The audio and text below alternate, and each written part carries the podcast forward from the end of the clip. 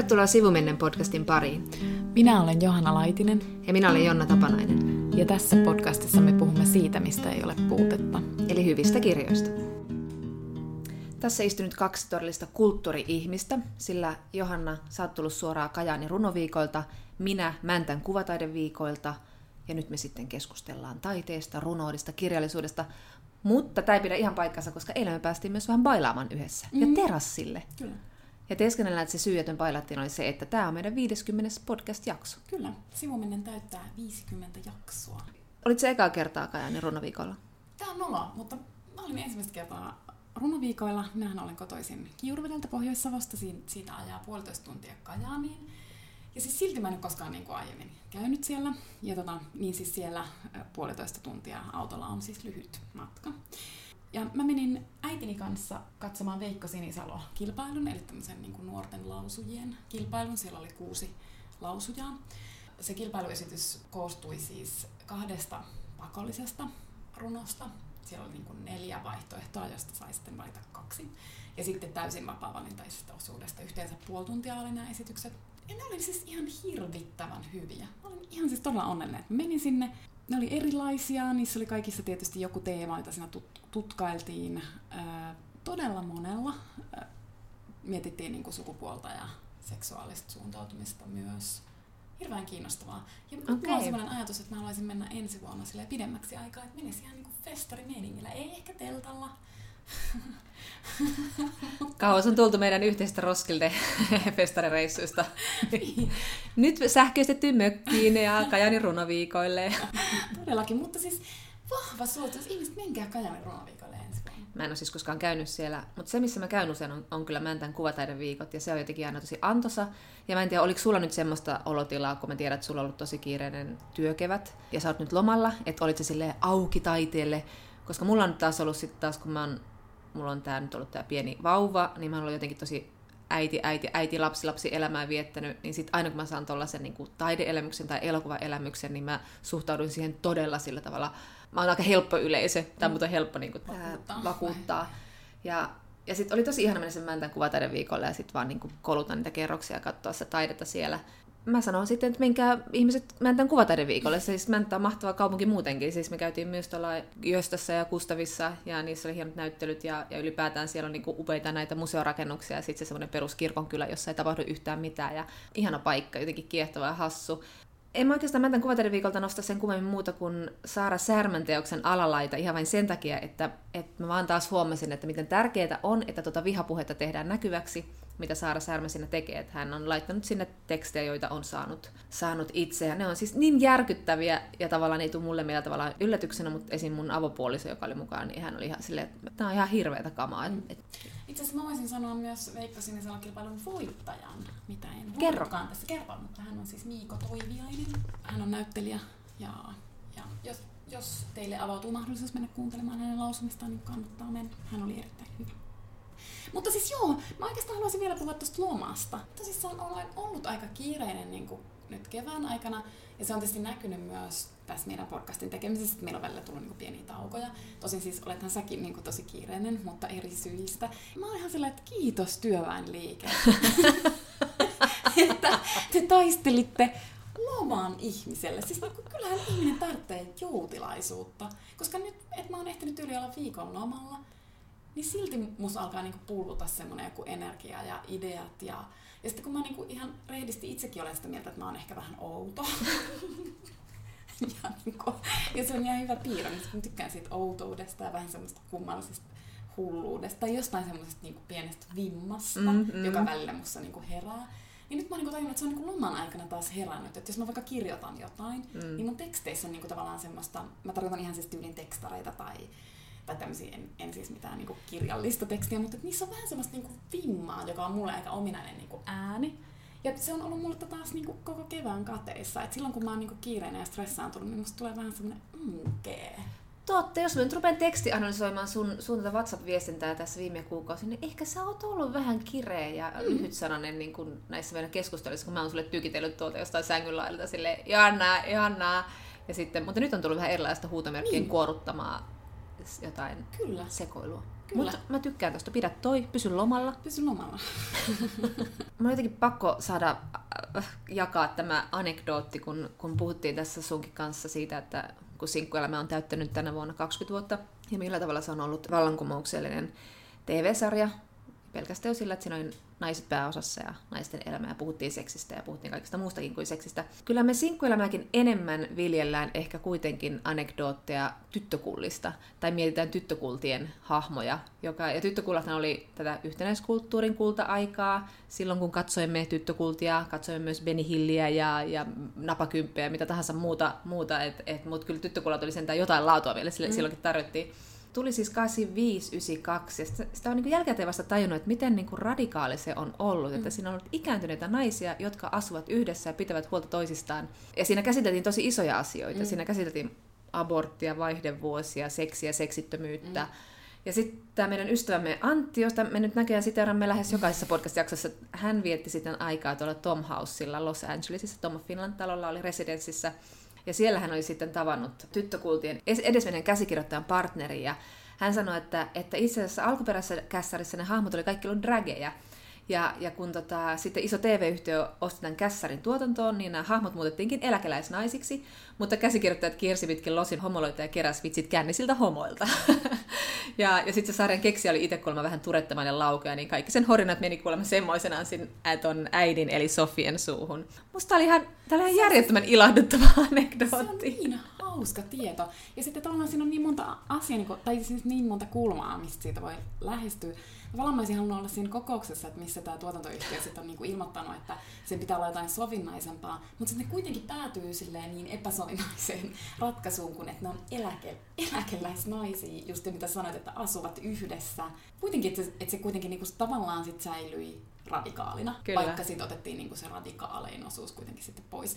Ja toinen juttu, mitä mä rupesin miettimään, kun mä oon aina niinku miettinyt, että miksi se sarja on, että se on kolahtanut tosi paljon homoihin. Kyllä. Ja nyt se tavallaan selittyy. Ja siis tavallaan, että hehän ovat fanittaneet sitä sarjaa tietämättä tätä taustatarinaa. Siellä on sublimaalinen viesti. Niin.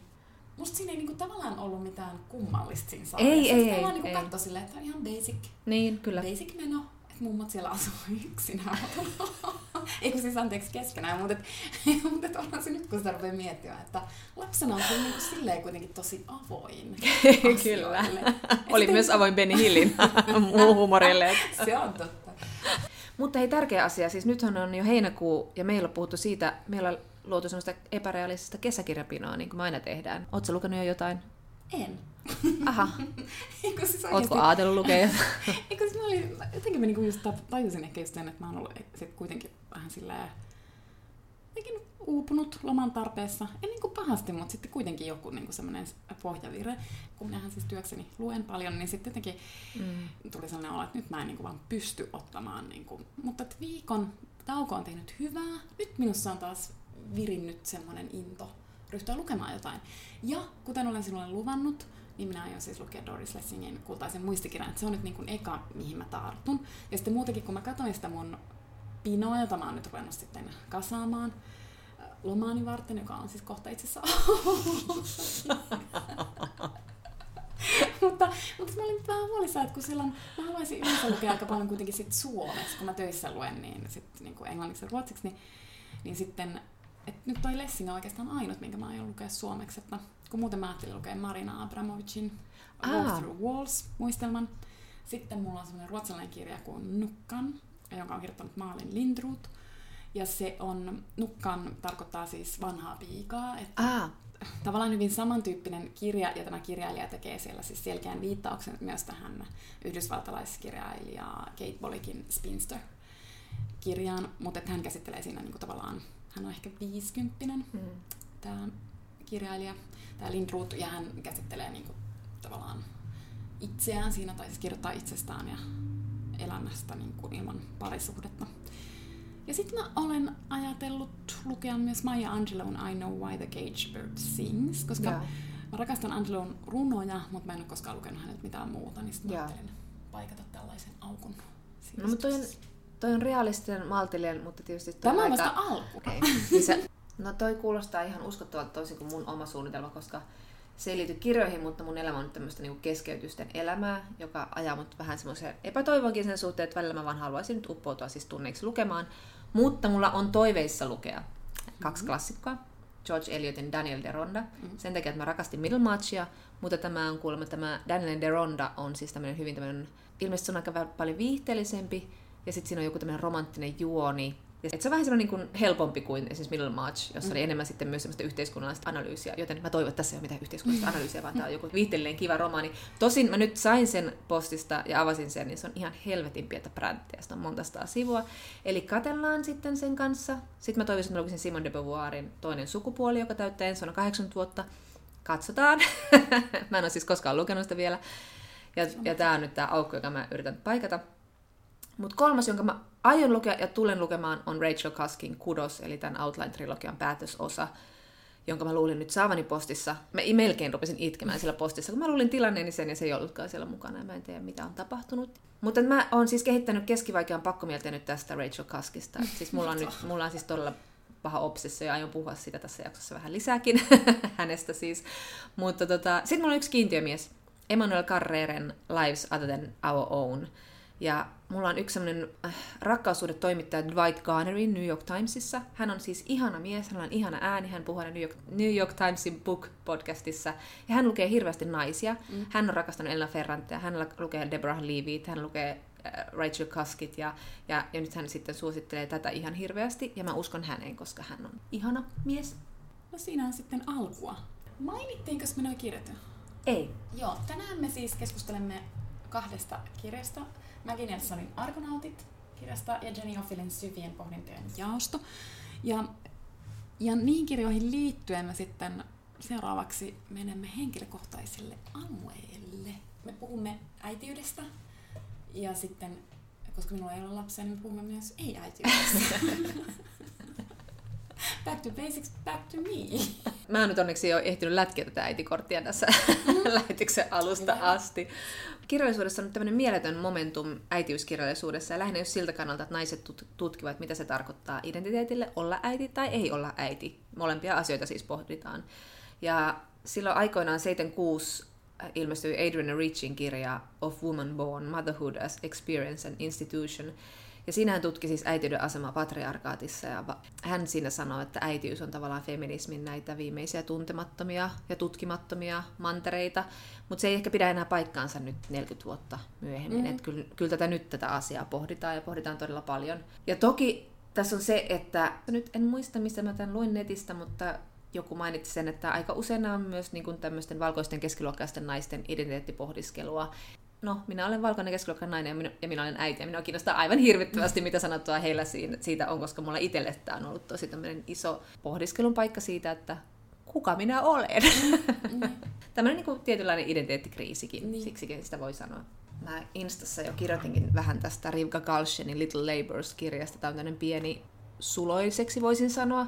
Suloinen kirja äideistä ja vauvoista ja mitä on olla äitiä ja hän kirjoittaa tässä, että niin kuin pitää kirjoittaa vauvoista, koska vauvoja on vähemmän kirjallisuudessa kuin tyyliin abortteja tai koiria. Mutta tässä on paljon mielenkiintoisia juttuja. Tässä hän listaa esimerkiksi kirjailijoita, keillä on ollut tai ei ole ollut lapsia, aika monella ei ole ollut, tai sitten he ovat tyyliin tehneet lapsia ja sitten aloittaneet kirjailijan uran sen jälkeen, kun ovat sitten kasvattaneet lapsensa johonkin tolkun ikään. Esimerkiksi Toni Morrison on aloittanut vasta siis 39-vuotiaana kirjoittamaan. Ja kun miettii, miten monta romaania häneltäkin on ilmestynyt. Selittää, niin se kertoo tavallaan paljon kertomatta suoraan. Kyllä.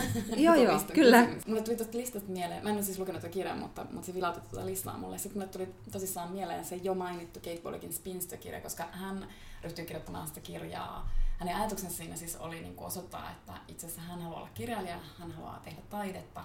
Ja hän jopa niin kuin pidättäytyi parisuhteesta, koska hän oli niin kuin, siis tästä on pari vuotta, kun tämä kirja ilmestyi, niin hän oli siis niin kuin sitä mieltä, että tehdäkseen taidetta, ollakseen siis ikään kuin vapaa taiteilija, niin naisella ei voi olla edes parisuhdetta. Just, se parisuhteen hoitotyö vie niin paljon energiaa ja aikaa naiselta, että jos haluaa omistautua taiteelle, niin sitten pitää tehdä niin kuin tavallaan tietynlainen ratkaisu.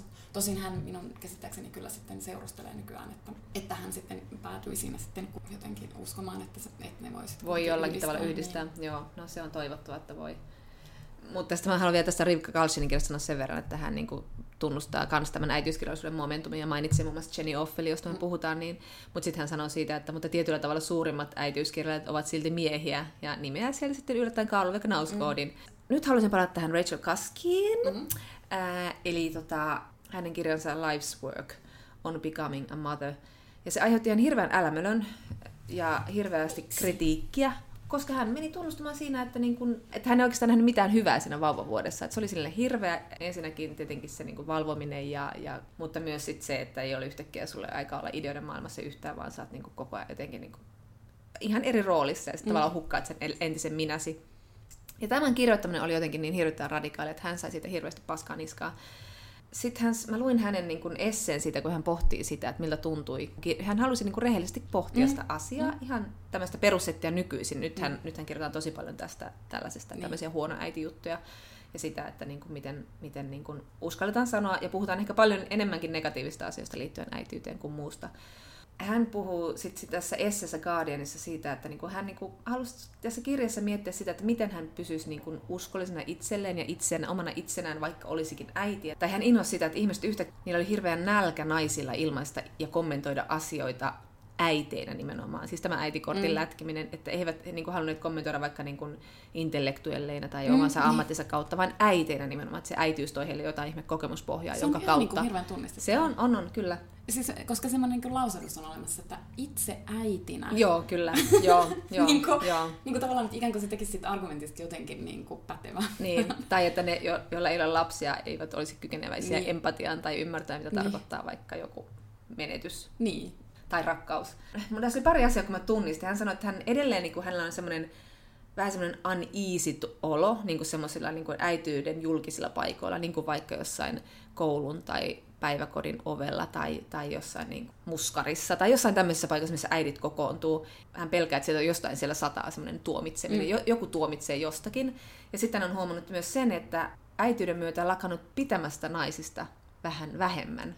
Toi toinen on tuttu ajatus, missä mä oon miettinyt, että joo, mä tunnistan tämän tuomitsevan äitijutun ja näin, mutta samalla mulla tulee ehkä empatia oman äityyden myötä, kun mä oon tajunnut, että miten niin kuin pihalla sitä voi olla ja miten niin kuin paniikissa ja miten vähän, että mitä mä teen oikein, mikä on oikein. Että se on yhtäkkiä onkin aika semmoinen, että ennen kuin mä sain lapsen, mä kuvittelin, että mä oon jotenkin silleen, no sit vaan rakastaa ja on äiti ja sit se on näin. Ja yhtäkkiä mä oon koko ajan siinä ristiriidassa, että mitä mä voin tehdä oikein, onko tää sittenkin väärin ja pitäisikö mun sittenkin tehdä näin. Ja niin kuin tunnistan sen paniikin, mitä se äitiys tuottaa. Ei ehkä kaikilla, mutta kyllä mä nyt oletan aika monelle.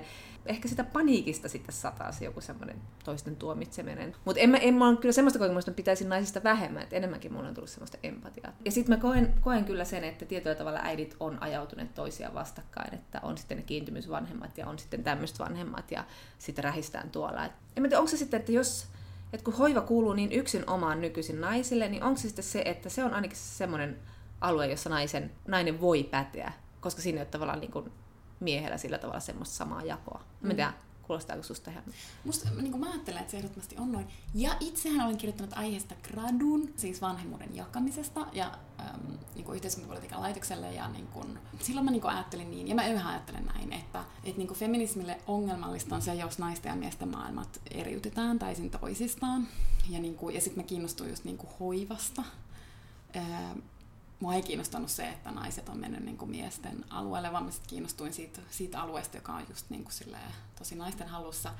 Ja mä haastattelin siihen sellaisia, jotka niin kuin halusivat jakaa mahdollisimman paljon sitä vanhemmuutta, ja jotka omasta mielestään myös onnistuivat siinä aika hyvin. Ja sitten niissä haastatteluissa mä niin kuin etsin tavallaan sitä, että miten ne vanhemmat niin kuin näkee, että mikä niin kuin helpottaa sitä jakamista ja mikä vaikeuttaa sitä.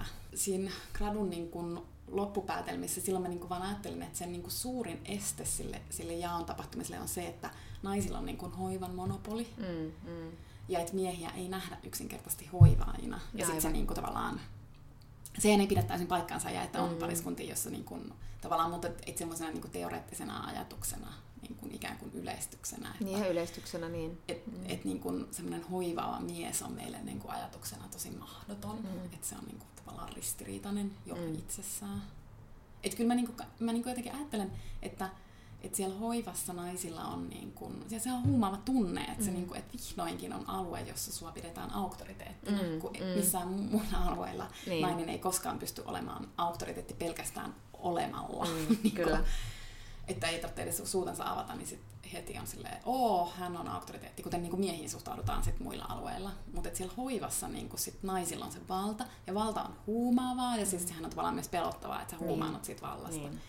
Mutta mä ajattelen jotenkin vähän niin, että siinä äitiydessä saattaa olla sellaista niinku huumaavaa vallan tunnetta. Ja nyt mä en niinku tarkoita suhteessa siihen lapseen, vaan siis suhteessa ehkä niinku mieheen. Joo, ja sehän on tavallaan kauhean ymmärrettävää, koska sit se, niinku sen alueen ulkopuolella se maailma on niin epäreilu. Ja sä tunnet niinku pienuutta ja vähättelyä siellä muualla, niin onhan se nyt niinku mahtava tunne. Aivan. Sitten, tällä alueella niin. Mä niinku tiedän. Ikään kuin myötäsyntyisesti. Niin, tai vaikka ihan kokemusperäisesti. Mutta et sun suhtaudutaan niin, että sinä tiedät, koska sinä olet nainen. Niin tämmöistä identiteettipolitiikkaa. Niin. Kun mä jäin miettimään, että kun mulla ei ole niinku kokemusta siitä äitiydestä, ja sitten kun se on, niinku, mä luulen, että se on niin iso asia. Mä en varmasti koskaan tuu silleen täysin myöskään sitä niinku sit ymmärtämään, niin se tuntuu. Niin. Et sit musta on tosi kiinnostavaa lukea just äitiyskirjallisuutta, koska siellä mulle niinku yritetään sitä niinku taiteen keinoin sitten kertoa, miltä se niinku tuntuu. Mutta silti mä luulen, että mä en pääse ikinä. Et se taidekaan ei niinku pysty sitä täysin välittämään. Et sit mä jäin miettimään, kun sä sanoit, että ehkä niinku nykyään äitiydestä kirjoitetaan just niinku usein negatiivisesti. Mun mielestä näissä niinku, ihan näissä tuoreimmissa äitiyskirjoissa se sävy on itse asiassa tosi positiivinen, mikä on mun mielestä tosi hyvä. Niin. Että nehän niinku tavallaan kuvaa just tosi paljon sitä kauneutta, eikä niinkään sitä raskautta. Se on totta. Et välillä mulle tulee myös semmoinen olo, että, että no nyt tästä ei kyllä osata sanoa mitään uutta. Mutta tuossa Nelsonin kirjassa oli niinku se synnytyskohtaus, siinä oli mun mielestä tosi hieno. Et siinä oli nyt jotain, että sit mä ehkä jotenkin niinku ehkä pystyin ymmärtämään, että mistä niinku synnytyksessä on kysymys. Aivan. Mutta me palataan siihen niinku tarkemmin. Mutta onko sulla ollut, niinku, mua aina niinku kiinnostaa se sitten tietysti, koska sä oot ollut nyt niinku molemmilla puolilla. Niin, aivan. Sulla on ollut niinku, siis mä en tarkoita niinku vastakkainasettelua, vaan että ikään kuin olisi olemassa joku raja, joka ylittyy.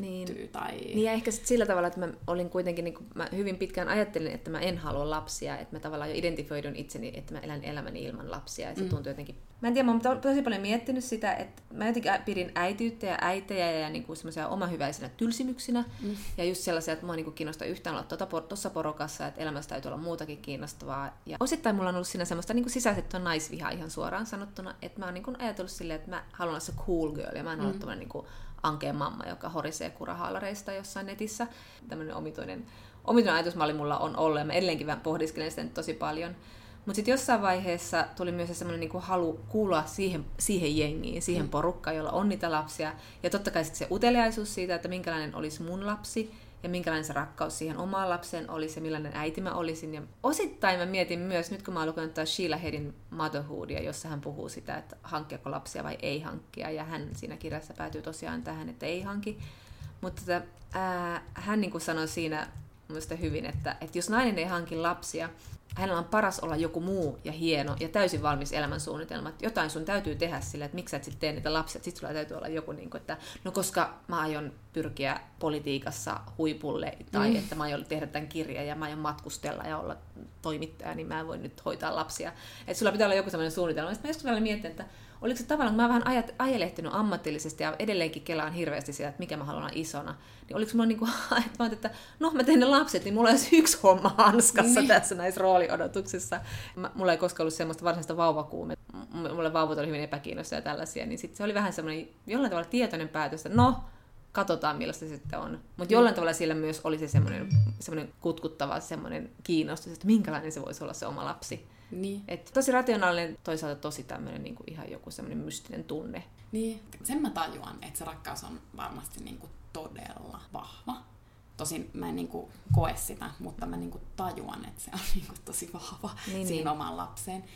Et ehkä niinku tossakin mielessä mä niinku itse mietin, että se olisi ehkä asia, joka niinku voisi kiinnostaa mua niinku se tavallaan sen... Vähän niinku toi niinku monet näistä niinku äitiydestä kirjoittavista nykykirjailijoista, niin ne just puhuu siitä, että se on vähän niinku semmoinen... Se ei ole itsensä testaaminen, mutta se on niinku tavallaan itsensä likoon laittaminen ja meneminen jollekin alueelle, joka on niinku täysin muuttaa vierasta. Vähän niinku joku löytöretkellä, niin aivan, niin. Ja just se, että minkälainen siitä, niinku siitä lapsesta voisi sitten tulla. Et kun mun veljellä on 2 lasta, Ja sit mä niinku välillä niinku katon vaan niitä. Mä vaan niinku katon niitä. Ja sit mä oon silleen, että se on niin ihmeellistä, että ne vaan niinku on olemassa. Mä muistan molempien kanssa ensikohtaamisen, kun ne oli semmosia ihan tosi pieniä rääpäleitä.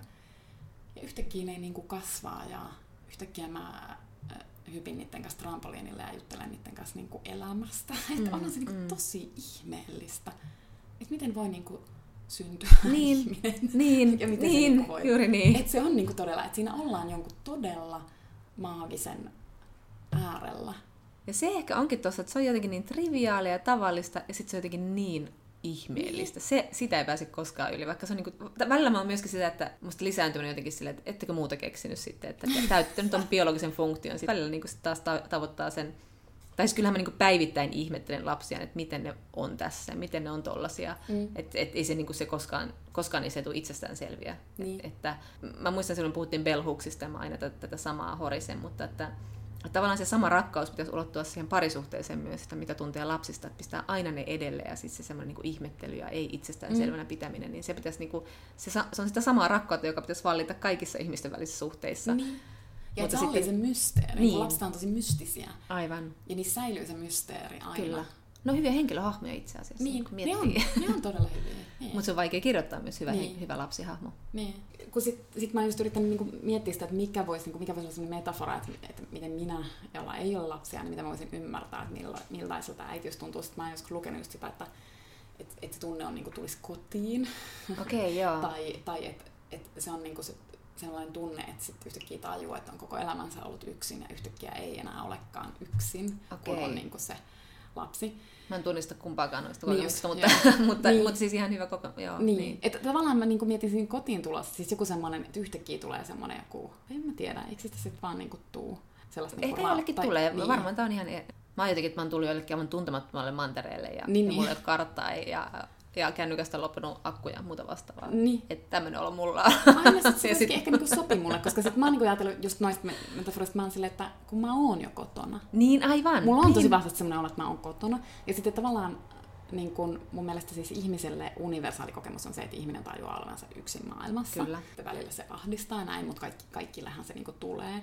Mutta että mä viihdyn autiossa maailmassa. Just, joo, niin kun, kyllä. Siis silleen, mä viihdyn siinä ihan järjettömän hyvin. Ja sitten että mä niin kun, ehkä mä jotenkin niin kun toivoisin, ja mulla onkin, niin kun, esimerkiksi tällä hetkellä mulla on tosi vahvasti sellainen olo, että mun ei niin tarvitse selitellä sitä, että mulla ei ole niin kun lasta. Mutta ehkä mä niin kun, toivoisin, että just, että olisi niinku mahtavaa, että saisi elää elämänsä niin, että ei tarvitse olla sitä perustelua, ei tarvitse olla sitä plan B:tä, ei tarvitse olla sitä masterplania, että mitä sitten, jos ei niitä lapsia. Mutta sitten kuitenkin, kun mä tiedän, että se on niin, välillä mä kuitenkin sitten aina yritän miettiä jotain selitystä, että no miksiköhän mulla, kun mulla ei ollut niinku lähelläkään lasten annita, ei lähelläkään. Ja mulla ei kanskaan ole ollut semmoista tunnetta, että mun on pakko, mä en niinku tunnista semmoista biologisen kellon ajatusta yhtään. Yksi selitys, mitä mä oon niinku miettinyt, on just toi, että mä oon jo kotona ja että mä viihdyn hyvin yksin. Ja sitten toinen ajatus on siis semmoinen, että mä en ole erityisen hyvä siis intensiivisissä ihmissuhteissa.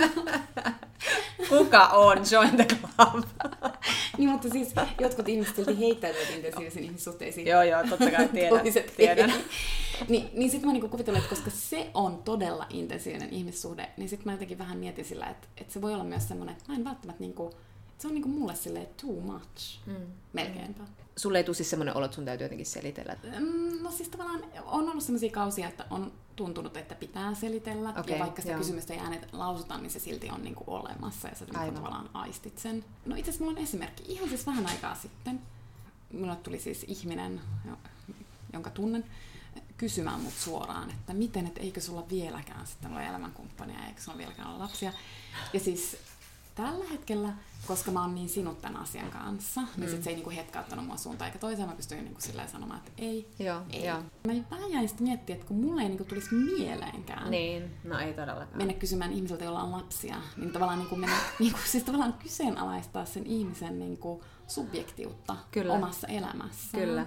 Ja niinku, tavallaan mennä sanomaan, että oot sä ihan varma, että kannatti sitten kuitenkaan nyt lapsi ihan. Niin. Tai jotenkin niin kuin, että... Et sä nyt sit äiti oot, että... Kyllä mä semmoisen tunnistan, että sit kun ei ole lapsia, niin sit kuitenkin myös, että ei ole ihan täysi subjekti. Että sit kuitenkin on niin kuin vähän sellainen olo, että ehkä kuitenkin muut ihmiset ajattelevat tietävänsä vähän paremmin, että miten minun pitäisi elämäni elää ja mitä valintoja tehdä. Aivan. Koska mä pystyn sanomaan, että mulla niin kuin se, että mulla ei ole lapsia, niin on kuitenkin jollain tavalla mun oma valinta, niin, vaikka se olisi vähän tiedostamatonkin, mutta kyllä mä rupesin vielä miettimään tätä enemmän, että kun joskushan niin kuin ajatellaan näin, että ihminen ikään kuin aikuistuu, niin kuin, mitä mä varmaan että niin kuin käykin, että kun saa lapsia, se tarkoittaa sitten niin kuin looginen päätelmä siitä on, että ihminen, jolla ei ole lapsia, on itsekin vähän niin kuin lapsi.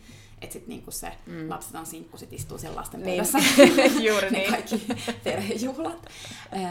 Ja sitten mä rupesin miettimään tätä, kun mun veljen tytär, joka on 9 vuotta, niin se tällä viikolla kysyi multa, että minkä ikäinen sä siis ootkaan? Niin. Vaikka hän on siis ollut minun 40-vuotis synttärillä, mutta details. Niin sitten mä sanoin, että 41. Ja sitten hän siis järkyttyi. Oli ihan sille, että miten sä voit olla niin vanha? Että mä siis luulin, että sä oot tosi paljon nuorempi. Että mä tyylin, että sä oot, että... Sitten mä olin silleen, mä heitin silleen 13. Sä silleen, ei 13. Se on tarkka mielikuva mun iästä. No mihinhän se asetutaan? 25. Okei. Niin tavallaan musta se oli niin aika hienoa, että sitten... Se, että mulla ei olekaan lapsi, niin se antaa mulle toisenlaista liikkumavaraa. Aivan, niin toisista asioista. Niin.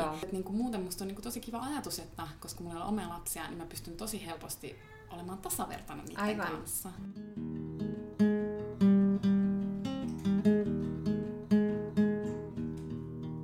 Mistään muusta genrestä ei varmaan puhuttu viime vuosina niin paljon kuin autofiktiosta ja Maggie Nelsonin Argonautit ja tietyllä tavalla myös Jenny Offillin syvien pohdintojen jaosto putoaa tähän, niin molemmat vähän niin kuin uudistaa sitä genreä, Maggie Nelson ennen kaikkea. Ja tämän kirjan on siis suomentanut Kaija-Mari Sivil, ja se on kustantama S&S:n nyt julkaisema. Ja Maggie Nelson on siis syntynyt vuonna 1973 ja kirjoittanut useita kirjoja, runoutta, omaa elämäkerrallista, taideteoriaa. Hän on hyvin niin kuin tämmöinen, häntä on vaikea kategorisoida. Myös Argonautit on vaikeasti kategorisoitavaa sillä tavalla, että se on paitsi oma elämäkerrallista, niin se on myös filosofista ja psykologista ja teoreettista ja tunnustuksellista ja hyvin henkilökohtaista. Mutta ennen kaikkea se on mielestäni rakkaustarina. Eli Maggie Nelsonin rakkaus muun sukupuolisen taiteilijan Harry Dodgeen on tässä keskiössä ja sitten heidän päätöksestään perustaa perheä. Tämä oli ilmestymisvuonna USAssa hyvin puhuttu kirja 2-3 vuotta sitten. Ja siis tässä on tämä rinnastus tietyllä tavalla, että kun Nelson yrittää valmistaa kehoa ja kohtua raskauteen ja tulee raskaaksi, niin sitten taas osaltaan Harry muuttuu. Eli hänellä on siis, hän suunnittelee siis rintaleikkauksen menoa ja testosteronin piikitystä, joka sitten kutistaa kohdun. Eli päältäkatsoen näyttää, että Harry muuttuu koko ajan maskuliinisemmaksi, kun Nelson taas naisellisemmaksi. Mutta kuten Nelson kirjoittaa, niin he ovat oikeastaan vain 2 inhimillistä eläintä, jotka käyvät muodonmuutosta rintarinnan toistensa todisteina. Tässä on paljon käydä läpi käsitteitä ja kieltä ja nimeämisen vaikeutta ja ongelmallisuutta. Mutta mä haluan silti ehkä puhua tästä, mitä mä sanoin jo. Tää on ihana rakkaustarina. Siis tää on niin kuin jotenkin aivan mielettömän kauniisti hän kirjoittaa tässä, että miksi hän tuntee niin syvää vetoa Harryä kohtaan, minkälainen rakkautensa on. Ja hän kirjoittaa myös seksistä hyvin suoraan, että miten tärkeä osa se niiden... Jotenkin hän sanoi, että oli ihmeellistä löytää ihminen, jolla on paitsi samat perversiot myös, niin kuin, että ne sopivat niin yhteen ja muuttuvat samalla tavalla ajan kanssa. Tämä oli tosi, ja tässä on hyvin tämmöinen seksiin viittava, kohauttava alku. Semmoinen vähän semmoinen luulot pois. Okei. Joo, ja sitten ehkä just se, että tämähän on niinku tietyllä tavalla myös niinku akateeminen. Tämä on essee. Tämä on niin kuin... Tämä on myös niin kuin mun mielestä hyvä kirja kirjoittamisesta. Se tavallaan niin kuin tekee sen jollain tavalla niin kuin näkyväksi sen ajattelunsa ja kirjoittamisensa, vaikka se ei sitä suoraan sanokaan, mutta välillä se myös niin kuin sanoo. Mä en tiedä, onko tämä ihan suoraan tätä niin kuin rakkausta, tai siis totta kai, että se on niin kuin siinä, mutta mä jotenkin niin kuin olin tosi kiinnostunut sen ajattelusta. Yeah. Mä niin kuin ajattelin, että tämä on niin kuin kirja ajattelusta. Ja sitten mua viehti tässä niin kuin hirvittävästi se, että tämä on niin kuin niin rehellinen. Mä rakastan niinku rehellisiä kirjoja, koska... Ja jotenkin se tuli tuosta sun seksikommentista mieleen, että tässä alussa on niinku yllättävä seksiviittaus hyvin siinä alussa. Ja sitten muuallakin tulee niinku epäsuorasti viittausta niinku pervoon seksiin. Ja sitten se tulee niin hauskasti, kun se tulee ihan yhtäkkiä. Ja se tavallaan niinku tulee, että siinä on jotain abstraktia ja ylevää ja korkeaa niinku ajattelua. Ja sitten yhtäkkiä tulee se niinku semmoinen mieletön ruumiillisuus. Niinku, hän niinku sivaltaa sen sinne tekstiin ja sitten jatkaa taas eteenpäin, etteipä siinä sen kummempaa, että ne niinku molemmat elää siinä rintarinnan. Mutta siis tästä rehellisyydestä mun piti sanoa siis, että tuosta aiemmin puhuttiin, että kun maailma on niinku tällä hetkellä täynnä semmoista niinku tunnustuksellisuutta ja muka-avoimuutta, että niinku kaikki lehdet on täynnä muka-avointa puhetta. kun niinku mun mielestä ihmisellä on, niinku, se on intuitio. Että me niinku tunnistetaan rehellinen puhe semmoisesta epärehellisestä hölinästä, jota tämä maailma on niinku tällä hetkellä pullollaan. Ja sitten tämmöistä, niinku, tämä Nelsonin kirja oli niin hauska. Se oli niinku esimerkki rehellisestä puheesta. Et se niinku tavallaan, kyllä, ja sitten se niinku osoittaa myös sitä, että no se niinku rehellinen puhe osuu myös niinku silleen tunnepisteeseen lukijassa. Että, ja sit toisaalta myös, että hän niinku sanoo ajatuksia, joita ei saa niinku sanoa. Ja mä annan nyt 2 vaikka esimerkkiä tästä kirjasta, mutta hän esimerkiksi puhuu niinku imetyksen erottisuudesta, mikä kyllä. oli mun mielestä. Ei se nyt ole täysin uusi ajatus, mutta kuitenkin en mä siihen kyllä nyt kauhean usein ole törmännyt. Ei. Ja sitten hän puhuu naisten anaalierotiikan tärkeydestä, tai siis siitä puhumisen tärkeydestä, niin, että miksi niinku siitä olisi tärkeä puhua, ja että miksi on hirveää, että sitä väheksytään. Mm. Ja sitten tavallaan siihen rehellisyyteen liittyy myös se, että mun mielestä tämän koko niinku kirjan sellainen teesi on, että tämä on niinku mun oma muotoilu, että ihminen on itsessään ristiriitainen kimppu ajatuksia ja tekoja. Koska se mun mielestä tässä kirjassa niin toi Nelson ihan tosi hauskasti ja hienosti osoittaa, että miten ristiriidas meidän niinku ideaaliajatukset voi olla meidän niinku muiden ajatusten kanssa tai meidän tekojen kanssa. Ja sekin on mun mielestä tosi, tosi rehellistä. Tämä on ihan tosi kiinnostava puheenvuoro myös sukupuolesta tähän aikaan. Ja just siitä, että niinku, koko ajan niinku tässä kirjassa vähän niinku, kun Harry on tosiaan, häntä vähän niinku kysellään, että no koska hän sitten niinku korjaa sen sukupuolensa, että koska hän on niinku perillä. Että, ja sitten Harry kertoo, että hän ei niinku ole matkalla minnekään. Ja sitten se tunnustaan se, että se ristiriita sukupuolen suhteen voi olla jollekin hirveän niin kuin, tietenkin surullista ja ongelmallista, mutta jollekin se voi olla ihan ok. Jotenkin se sukupuolen virtaavuus voi ollakin ihan se sun pysyvä elämäntila. Niin. Mm. Ja sitten tässä on ihana jotenkin liikuttava kohta, kun sitten tämä Harry on siis taiteilija. Sitten hän saa viimeinkin himoitsemansa, tai kun on onnellinen siitä, että hänestä tehdään juttu viimeinkin New York Timesiin. Ja se New York Times vaatii, että hän käyttää itsestään joko Mr. tai Mrs. titteliä siinä. Ja sitten hän on niin kuin ahdistunut, kun hänen pitää nyt yhtäkkiä luokitella itsensä siinä. Ja sitten hän on silleen, miettii, että no, laitetaan miss, että otetaan piste meidän joukkueelle. Se olikin tosi sulainen kommentti. Mutta joka tapauksessa just tästä, sä puhuit noista ristiriidoista ja siitä, että miten vaikeaa on. Tämä puhuu myös siitä, että millaista on olla niin kuin elää ajassa, jossa koko ajan annetaan sitä viestiä, että sateenkaariväki tulee ja tuhoaa meidän perinteiset instituutiot, kuten vaikka nyt avioliiton tai armeijan tai minkä tahansa. Mutta sitten samalla niin kun sitä ongelmallisuutta sitä sateenkaariväen kannalta, että niin kun sit sä meet mukaan näihin tällaisiin hyvin perinteisiin instituutioihin ja tavallaan sitten jollain tavalla ehkä laimennat sen queerin. Ja queer on sellainen käsite, josta hän kirjoittaakin tässä ja siteeraa tässä rakastamansa ajattelijaa Eve Sedgwickia, joka siis pitää queeria, että se ei tavallaan sillä ole mitään tekemistä seksuaalisen suuntautumisen kanssa, vaan sen pitäisi kattaa niin kuin kaiken vastarinnan säröt ja yhteensopimattomuuden, ja se on niin kuin pikemminkin liikkeelle paneva voima. Ja nyt mä sanon vain nopsaan sen, että tämä on siis täynnä tämmöisiä sitaatteja, ja nyt kun sä sanoit tosta, että intuitiivisesti tunnistaa, että koska puhe on rehellistä ja koska niin kuin epärehellistä, niin myös semmoinen, että tämä on niin kuin, tämä ei poseeraa yhtään, vaikka tämä on ihan täynnä, tikutettu täyteen, ne on myös merkattu sen sivun laitaan nämä siteeratut ihmiset, tai kenen sitaatista on kysymys, niin täällä on joku semmoinen, jopa ehkä niin kuin fanityttämäinen suhtautuminen näihin kyseisiin teoreetikkoihin. Hän rakastaa niitä, hän kutsuu niitä hänen niin kuin sydämensä monisukupuolisiksi äideiksi, oliko se nyt näin. Ja sitten hän on niin kuin tosi henkilökohtainen suhde niihin, niin siitä ei tule myöskään poseeraavaa semmoistaan. Niin kuin, ne on hänelle tärkeitä ajattelijoita, ne ohjaa hänen elämäänsä. Ja sitten seuraavassa lauseessa hän voi puhua niin kuin vaikka dildoista tai analyseksistä Harryn kanssa tai mistä nyt tahansa. Ja siinä ei ole... Vaikka hän on ihan mielettömän kirkas ajattelija. Että niin, se todellakin. Ja sitten tuossa mä mietin vielä niinku pakkomielettä niinku määritellä, kategorioida. Sille mahtui sellainen sitaatti, että, joka kuuluu näin, että miten selittää tässä raivokkaan määrätietoisessa kulttuurissa se, että toisinaan tilanne vain pysyy sotkuisena. Se on niinku tosi sanottu. Koska tosiasia on, että niinku, jo yhden ihmisen elämä on niinku kaikkinensa hirveän sotkuinen niinku määritelmällisesti. Et miten sä niinku pystyt määrittelemään itsesi? Et nythän me eletään semmoista tavallaan niinku identiteettipolitiikan aikaa. Et sun periaatteessa pitäisi niinku yrittää pystyä määrittelemään itsesi ja kaikki niinku sosiaalinen media, kaikki. Sitten mä tässä kirjassa pidin myös, niinku, Nelson lyhyesti kirjoittaa semmoista niinku normaaliuden viettelyksestä. Et niinku, nyt muista, oliko se sit niinku siinä, kun hän pohti lasten hankintaa. Mutta mä jotenkin niinku tunnistin sen, niinku, tai siis tietenkin mä tunnistan niinku normaaliuden viettelyksen, ja kun me just aiemmin puhuttiin niinku äitiydestä ja siitä, että ei ole sit äiti, niin jos mä vaikka oon jonkun lapsen seurassa julkisella paikalla, niin ihmiset automaattisesti olettaa, että mä oon sen lapsen äiti. Joo. Ja niinä hetkinä mulle tulee semmoinen, se on mun mielestä normaalinen viettelyksen hetki, koska mä saan osakseni jotain, se on niin kuin jotain semmoista arvostusta tai kunnioitusta tai jotain hyväksyntää. Niin, tai joku niin selkeä joku asema, jota ei voi millään tavalla kyseenalaistaa. Niin, se on tosi kiinnostavaa, että se tulee niinku ehkä katseesta, ehkä jopa kommenteista, mutta se on niinku, mä niinku tunnen sen, että se oikeasti on niinku olemassa oleva asia. Aivan. Ja osittain se varmasti on mun omassa päässä myös. Plus että ne, tää on taas ihan eri juttu, mutta sitten mun on pakko sanoa tää sitaatti, kun Nelsonin isäpuoli sanoo tämän viisauden Maggie Nelsonille, mutta hän siis sanoi, että taidat yliarvioida aikuisten kypsyyden. Kyllä, kyllä. On kestänyt todella pitkään ymmärtää, että aikuiset ei itse asiassa ole niinku erityisen kypsiä.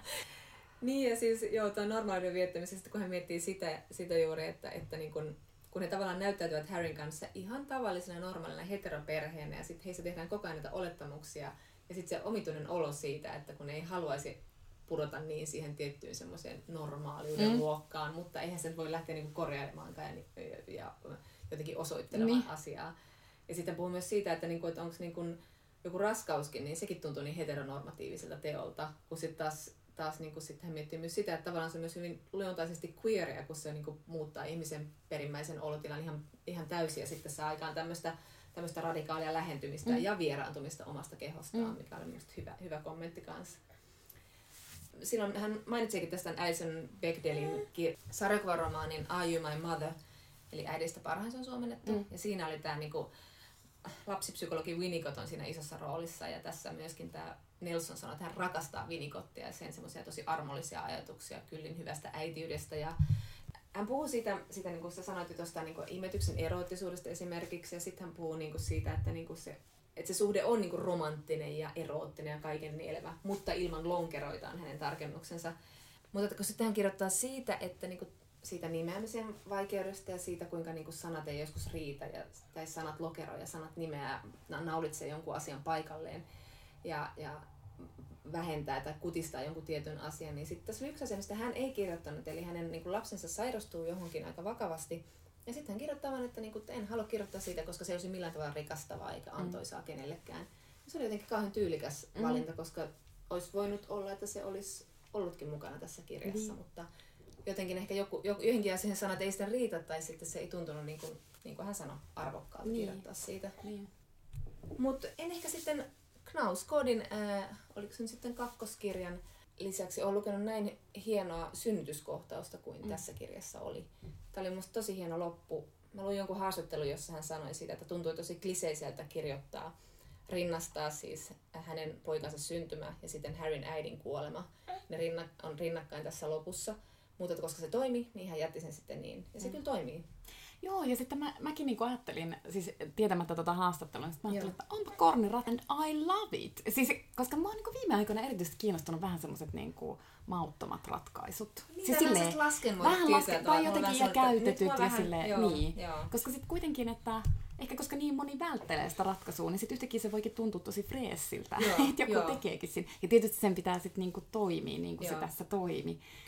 Että niinku taitavalla. Se oli tosi hieno, ja mäkin tosissaan, selailin itse asiassa Knausgårdin kakkoskirjaa ja niinku katoin sitä just sitä synnytyskohtausta. Se oli kyllä niinku ihan sairaan hieno. Niin se oli itse asiassa vähän samaa, koska myös siinä Knausgårdin kakkoskirjassa hän kuvaa, että miten Linda niinku tavallaan siirtyy johonkin tilaan, niinku tavallaan hän ei ole enää niin kuin läsnä, vaan hän on niin kuin osana sitä kipua ja hän antautuu sille kivulle eikä niin kuin periaatteessa sitä vastaan ja niin kuin tavallaan ja siirtyy siis niin kuin konkreettisesti johonkin toiseen tilaan. Ja tämäkin puhuu tässä jostain niin kuin kivun luolasta, mihin hän menee. Ja mä samastuin ihan hirveästi tuohon, kun se puhuu siitä, että tavallaan niin kuin se siinä synnytyksessä on joku semmoinen, mä oon sanoin joskus sanonut sitä, että tulee se on jotenkin lipasee niin lähellä kuolemaa se koko se kokemus.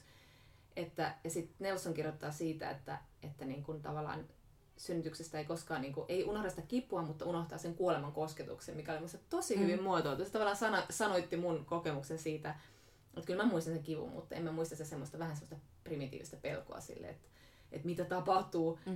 Et se oli jotenkin semmoinen sillä tavalla jollakin tavalla yksinäinen kokemus, kun se oli jotenkin semmoinen, että on jotenkin niin käy tervehtymässä kuolemaan ja sitten on silleen, että no nähdään joskus myöhemmin tyylinen hetki.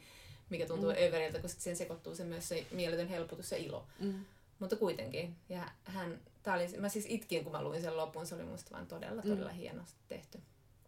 Mäkin itse asiassa, vaikka mullekin toi oli silleen, se oli tosi, mä luin sitä ihan kauhean kiinnostuneena ja sit mä ajattelin silleen, että niin tästä siinä on kysymys.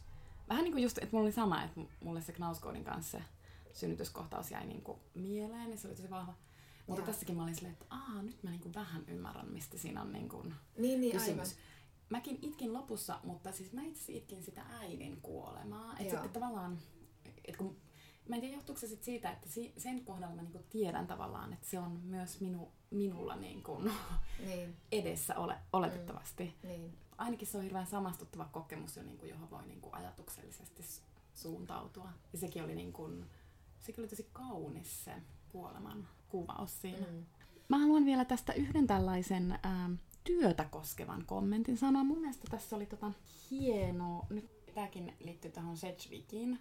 Sedgwickin ajatus oli siis tämmöinen, että me tiedetään, että todella monet ihmiset saa nautintoa omasta työstään, mutta sitten tavallaan niin kuin tosi radikaalia on myös niin kuin näyttää se nautinto. Että sitten hänen ajatuksensa oli, että kun sen vielä näyttää, niin se voi johtaa johonkin todella paljon suurempaan. Mielestäni se oli vaan jotenkin niin kuin ihan pysäyttävän hieno ajatus. Ja sitten tämä hauska, että Nelson kommentoi, että Sedgwick, joka siis oli akateeminen ajattelija, niin sitten tavallaan se, että sä nautit työstä ja vielä niin kuin näytät sen, että sä nautit siitä, niin sitten Nelson kirjoittaa, että vielä tätäkin pahempi ajatus kulttuurissa, jonka tavoitteena on kuihduttaa humanistiset tieteet ja muut pääoman Jumalalle kumartamattoman kutsumustyötä, on ajatus jostakusta, joka pitää hyödyttömästä perversistä työstään ja saa siitä palkkaa. Jopa hyvää palkkaa. Niin, aivan. Koska Sedgwick oli siis queer-teoreetikko. Nyt meidän täytyy siirtyä seuraavaan kirjaan, eli Jenny Offillin Syvien pohdintojen jaostoon. Ja sen on suomentanut Marianna Kurtto. Ja kustantanut Gummerus, eli suhtautukaa varauksella kaikkeen, mitä minä sanon. No ei siis, vaikka sitä kirjaa, se on myös syy, miksi se on niin julkaistu. Kyllä, ja siis suosittelit sitä mulle aikoinaan, ja mä luin sen tosiaan englanniksi viime vuonna, ja siis nyt ilolla luin sen uudestaan suomeksi. Jenny Offill on siis yhdysvaltalainen kirjailija, ja kuten Jonna jo viittasi, niin tämäkin on autofiktiota, ei ehkä niin selkeästi, mutta kuitenkin siellä on niin kuin tietyt viittaukset, jotka sitten vihjaavat lukijalle, että tätä voi lukea autofiktiona. Jenny Offillin esikoinen Last Things ilmestyi vuonna 1999, ja sitten tämä kirja 15 vuotta ilmestymisen jälkeen, tässä kirjassa tämä päähenkilö, nainen, jonka nimeä ei mainita, niin hän tuskailee muun muassa tällaisen niin kuin venyvän kakkoskirjan kirjoittamisen kanssa. Tuli muuten tässä kirjassa mieleen semmoinen pieni kuriositeettihavainto, että luteet ovat tehneet entransensa tähän populaarikulttuuriin ja kirjallisuuteen. Tässä ovat isossa roolissa. Tosi monessa, esimerkiksi tuossa mahtavassa Broad City-sarjassa luteet ovat roolissaan. Nyt on vielä joku oli vielä kolmaskin viite tähän, jonka mä oon hiljattain lukenut, ja siinäkin luteet ovat roolissa. Eli tätähän se on. Luteiden kanssa kamppailemme täällä nykyelämässä. Minä juuri siis itse asiassa muutama viikko sitten sain kuulla, että meidän talossamme yhdessä asunnossa on luteita, eli trendin alana. No niin, mahtavaa. Onneksi olkoon. Mä mietin sitä tämän kirjan kanssa, kun mä luin Jenny Offillin haastattelun ja Guardianissa, hän sanoi sitä, että kun tämä kirja ilmestyi Yhdysvalloissa, niin siellä käytettiin esimerkiksi sanoja narsistinen ja niin kuin ei kovin pidettävä hahmo, tämä nainen ja muuta vastaavaa. Ja sitten taas niin kuin, hän oli iloitsevaisena haastattelussa siitä, että niin kuin Euroopassa tai Englannissa ainakin on ymmärretty hänen kirjansa koomisuus. Ja sitten mä mietin sitä, että mä luin semmoisen artikkelin, jossa puhuttiin siitä, että onko komiikka niin kadonnut kirjallisuudesta kokonaan, mutta sitten mietin sitä, että no ei, että esimerkiksi just näissä tunnustuksellisissa kirjoissa tai näissä autofiktioissa, niin nämä on usein todella hauskoja. Sitten mä mainitsin tuon Rachel Cuskin, niin hänen se äitiyskirja, josta hän sai sitä, jota kritisoitiin niin hirveästi, niin se on esimerkiksi se on todella hauska kirja äitiydestä. Hän kuvaa siinä niin äityyttä semmoisena tyylin, että siinä on semmoisia aivan helvetin hauskoja kohtia siitä, kuinka, niin kuin, että millaista on nukkua öisin vanhempana. Se on sitä, että niin kuin siinä vaiheessa, kun ihmiset herää, niin sä oot yön aikana neuvotellut Maastrichtin sopimuksen uudestaan. Ja niin kuin, että se tuntuu siltä, että sulla olisi niin kuin aina öisin herätyskello asetettu soimaan jonain aivan random aikana. Ja sun pitää joka yö löytää uusi tapa saada se sammumaan keskellä yötä siinä niin kuin semmoisessa unettomuustilassa. Ja siis tämä Offillin kirjahan on siis todella hauska kirja. Tämähän on niin kuin melkein niin kuin koominen kirja, vaikka tässä on tosi synkkiä välähdyksiä siitä avioliitosta ja sitten tästä niin kuin ahdistuksesta ja masennuksestakin osin. Mutta tämä on siis todella hauska. Sitten, niin kuin, tämä on jännä yhdistelmä just semmoista niin kuin tosi abstraktia ajattelua. Tämä on hyvin fragmentaarinen kirja.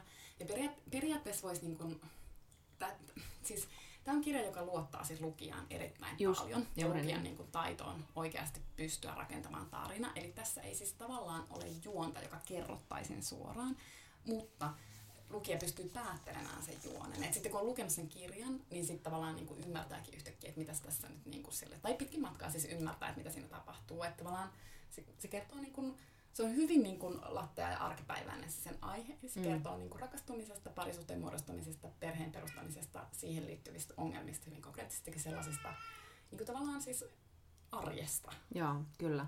Ja yksi näistä niin kuin banaaleista elementistä, eli uskottomuus on tässä. Siinä tässä vaihtuu siis näkökulmat. Ensin tässä puhutaan siis ensimmäisessä persoonassa kertoo tämä nainen tästä elämästä ja lapsen hankkimisesta, mitä tuntuu olla äiti ja kaikkea muuta. Ja sitten tässä toisessa osassa puhutaan yhtäkkiä vaimosta. Ja tavallaan nähdään se, siitä tulee tavallaan niin kuin näytelmä siitä, että se on niin banaali se asia, että se mies on ollut uskoton, kun se lapsi on ollut pieni, ja niin sitten siellä tulee semmoinen ihmeinen näytelmä, ja sitten se, niin kuin se vaimo ottaa semmoisen vaimon roolin. Ja se oli tosi hieno kiepautus, ja esimerkiksi tämä luku, missä tämä vaimo saa selville, että mies on ollut uskoton, on ihan loistava esimerkki tuosta, että hän luottaa lukijaan. Että mun piti oikeasti vähän katsoa sille, että siis tapahtuuko tässä nyt se, mitä mä luulen, mitä tässä tapahtuu. Että tässä on vain semmoisia niin kuin kysymyksiä, joihin ei tule vastauksia, öinen hiljaisuus, aavistus. Ja sitten sen, niin kuin sen aavistuksen varmentuminen. Ja siis se on ihan loistava luku. Että tässä tosiaankin niin kuin ei selitellä. Ei selitellä.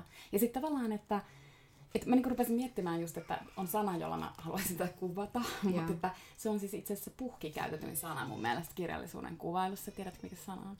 Tärkeä. Lyyrinen.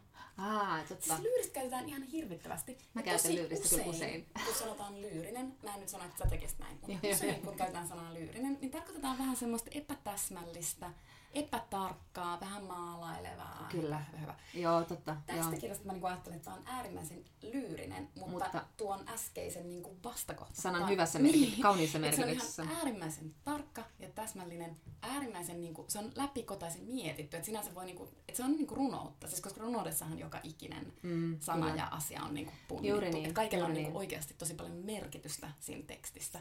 Ja siksi tavallaan runouden lukeminen voi tuntua joskus jopa vähän niin kuin raskaalta, koska kaikella on niin kuin merkitystä. Tämä on todella lyyrinen kirja, just sen semmoisen niin kuin... Toi on tosi hyvä pointti, koska mä siis käytän lyyristä haukkumasanana. Et siis niin kuin, että...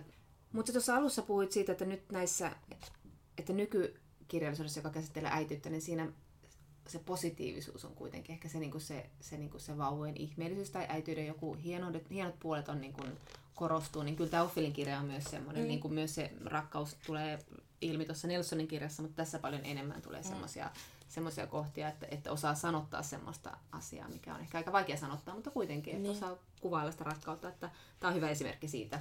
Jotenkin mua ehkä tietää tässä kirjassa niin tosi paljon just se, että miten se voi kuvata arkea niin epäarkisella tavalla. Niin. Se on niin semmoinen niin mieletön ristiriita, joka kiehtoo mua tässä kirjassa niin paljon. Ja tämä on sillä tavalla niin monella tavalla mystinen kirja. Toi Offill on itse sanonut jossain haastattelussa, että jos joku olisi kuvaillut mulle etukäteen tätä kirjaa, niin mä en olisi niin kuin ikinä lukenut. Niin, aivan. Ja tää on niin kuin, silleen, tavallaan vaikeasti puhuttava kirja, koska siis oikeasti tässä on myös niin kuin kuvaus koliikkivauvasta. Joo. Ja sit voitko niin ajatella, että kiinnostaisiko ikinä? Me jäädään nyt kesätauolle ja luetaan meidän kesäkirjoja. Ja sitten palataan kun palataan. Palataan kun palataan, kattellaan. Emme ilmoita, koska olemme mystisiä. Minä ja Johanna korkaamme nyt siiderin ja katsomme jalkapalloa. Nähdään ja kuullaan taas. Moi moi!